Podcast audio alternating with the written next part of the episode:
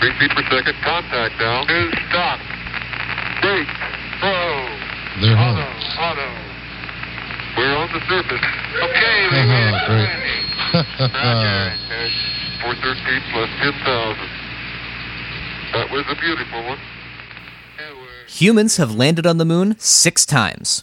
You've probably heard some of the comparisons of the computers from those landings in the nineteen sixties and seventies to modern computers. For example, the device you're listening to this podcast on probably has about one hundred thousand times the processing power and millions of times more memory than the Apollo Guidance computer. We asked what questions you had about that computer and the programmers who created it. I'm your host, Eric O'Day, and my guest today on Pulsar is Don Iles, a software engineer who worked on the programming team for the Apollo computers. Don, great to talk to you again. Thanks for having me. The first question I have for you is one we got on social media. How long did it take to create the programs that guided the Apollo spacecraft? Well, I was hired in July of nineteen sixty-six and assigned to that part of the mission, and we landed on the moon in July of nineteen sixty-nine. So one answer would be three years. And you did this programming right here in Cambridge at Draper Labs? At that time, it was the M I T Instrumentation Lab, which later got spun off and became Draper. It's really the same organization having evolved. We were in a nondescript building at seventy-five Cambridge Parkway facing the Charles River.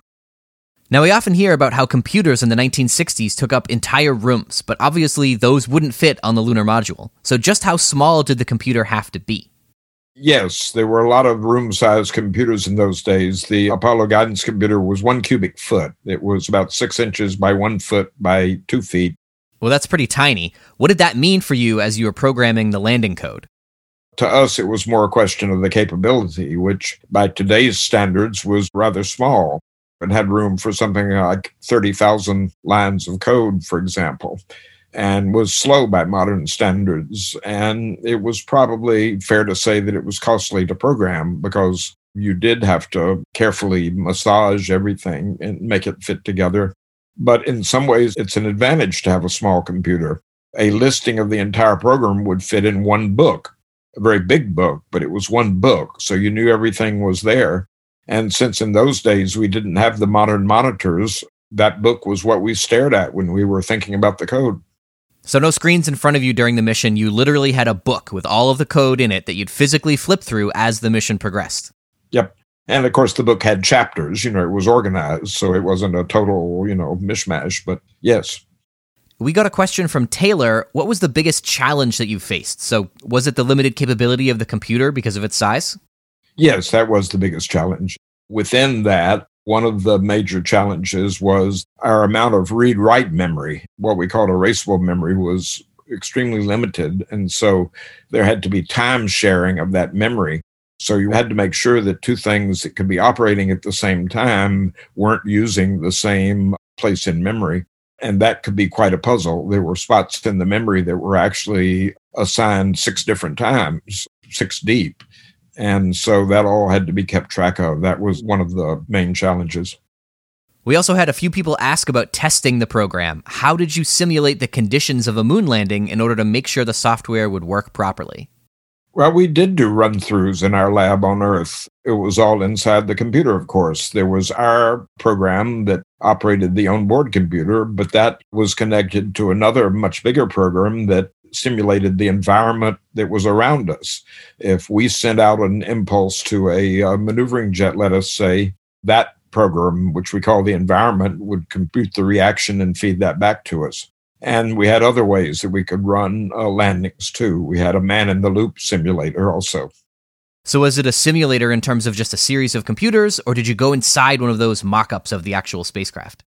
Well, we had both. The one I first described was all software, but we also had something we call the hybrid. We called it that because it connected digital and analog computers in order to keep up with real time, something that a digital computer in those days couldn't do by itself. We did have a cockpit. We did not have a very good visual display in Cambridge. However, NASA had some wonderful simulators that we could even use sometimes for software development that did have visual displays. These were the ones the astronauts used for training. Now, you also had to do some quick programming for the moon landing. In particular, on the third landing attempt, Apollo fourteen, you wrote some code to bypass a faulty switch as the mission happened. Can you tell us about that? With several hours to go before the landing was to begin, one of the switches in the cockpit started sending a spurious signal to the computer. And that was the same signal that during the actual landing maneuver, when the engine was firing, would have caused an abort. So somehow or other, we had to isolate that spurious signal so that it wouldn't interfere with the landing. So I uh, looked at the code and came up with a method of preventing the software from actually looking at that switch and reacting to the bad signal. So if the astronauts actually did need to abort, would that button still have worked? Yes, it would have taken, instead of a single push of a button, it would have taken a little more activity for them to go to the abort, but it was still there. Was this the kind of thing that tended to happen frequently on these landings, or was that the only thing that went wrong with Apollo fourteen? Well, it was certainly not the only thing that ever went wrong. It was a simple switch contamination problem. It was the sort of problem that could happen anywhere. A bad mechanical component, such as a switch, is a very common way for any machine to fail. Of course, it was worse in the space environment of zero gravity, because if there was a piece of metal, let us say, in that switch, that could be drifting around randomly. And so it became a more acute problem. But that switch was looked at after the mission. And in fact, there was contamination in it, as we knew from the way it had behaved. So just one out of a million things that could have gone wrong, and luckily it was something where you could just write a couple quick lines of code and send it up to the lunar module, and they were still able to land. Well, yes. I mean, it was a very crucial switch, shall we say. It was a switch that if that contamination had closed the circuit, it would have ruined a mission. It would have resulted in a mission failure. There were not so many switches that could have that result. Can you tell us about your career after the Apollo program and what else you worked on? Well, I continued to work almost entirely under NASA sponsorship. Following Apollo, we started thinking about the space shuttle, and we looked into what the best way of sort of organizing, shall we say, the activity inside the shuttle computers. So we worked on that for a while. We built a simulator called the On Orbit Flight Simulator in software once more. That gave us a fairly lightweight way of simulating different space shuttle maneuvers. And I suppose building simulations is sort of how you could sum up the next fairly long period.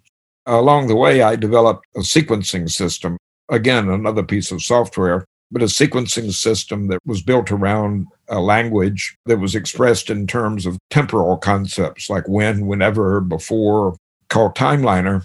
And we used that as a simulation tool. But in the early nineties, we saw that it was needed on board the International Space Station that was taking shape at that point, and we convinced NASA of that. And so the final phase of my time working on space flight was adapting that system for use on the International Space Station. So you could say the most exciting periods for me were at the beginning and the end of the thirty-two years I worked on space flight. And that code, is it still used today on the International Space Station? Yes, it is. And to finish, do you have any advice for the engineers of today who are working on sending humans back to the moon and coding programs to do the same tasks that yours did over fifty years ago? That one's easy. Never overlook a clue. And you can see so many instances in the past. Think of the Hubble mirror. There were uh, clues that that mirror wasn't figured right, but they were explained away. No one quite got to the bottom of it. And theirs was a very costly mistake because clues were not heeded.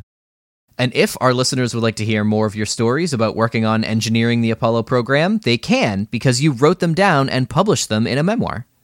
I did. And in my mind, it was something that was maybe almost as important as what I did on Apollo was to tell the story, because I was there in the middle of a particular part of it that was very interesting. But I did, in fact, create my memoir, Sunburst and Luminary, an Apollo memoir. All right, well, Don, thanks so much for sharing with us your experiences in the Apollo program and beyond. Well, thanks for having me, Eric.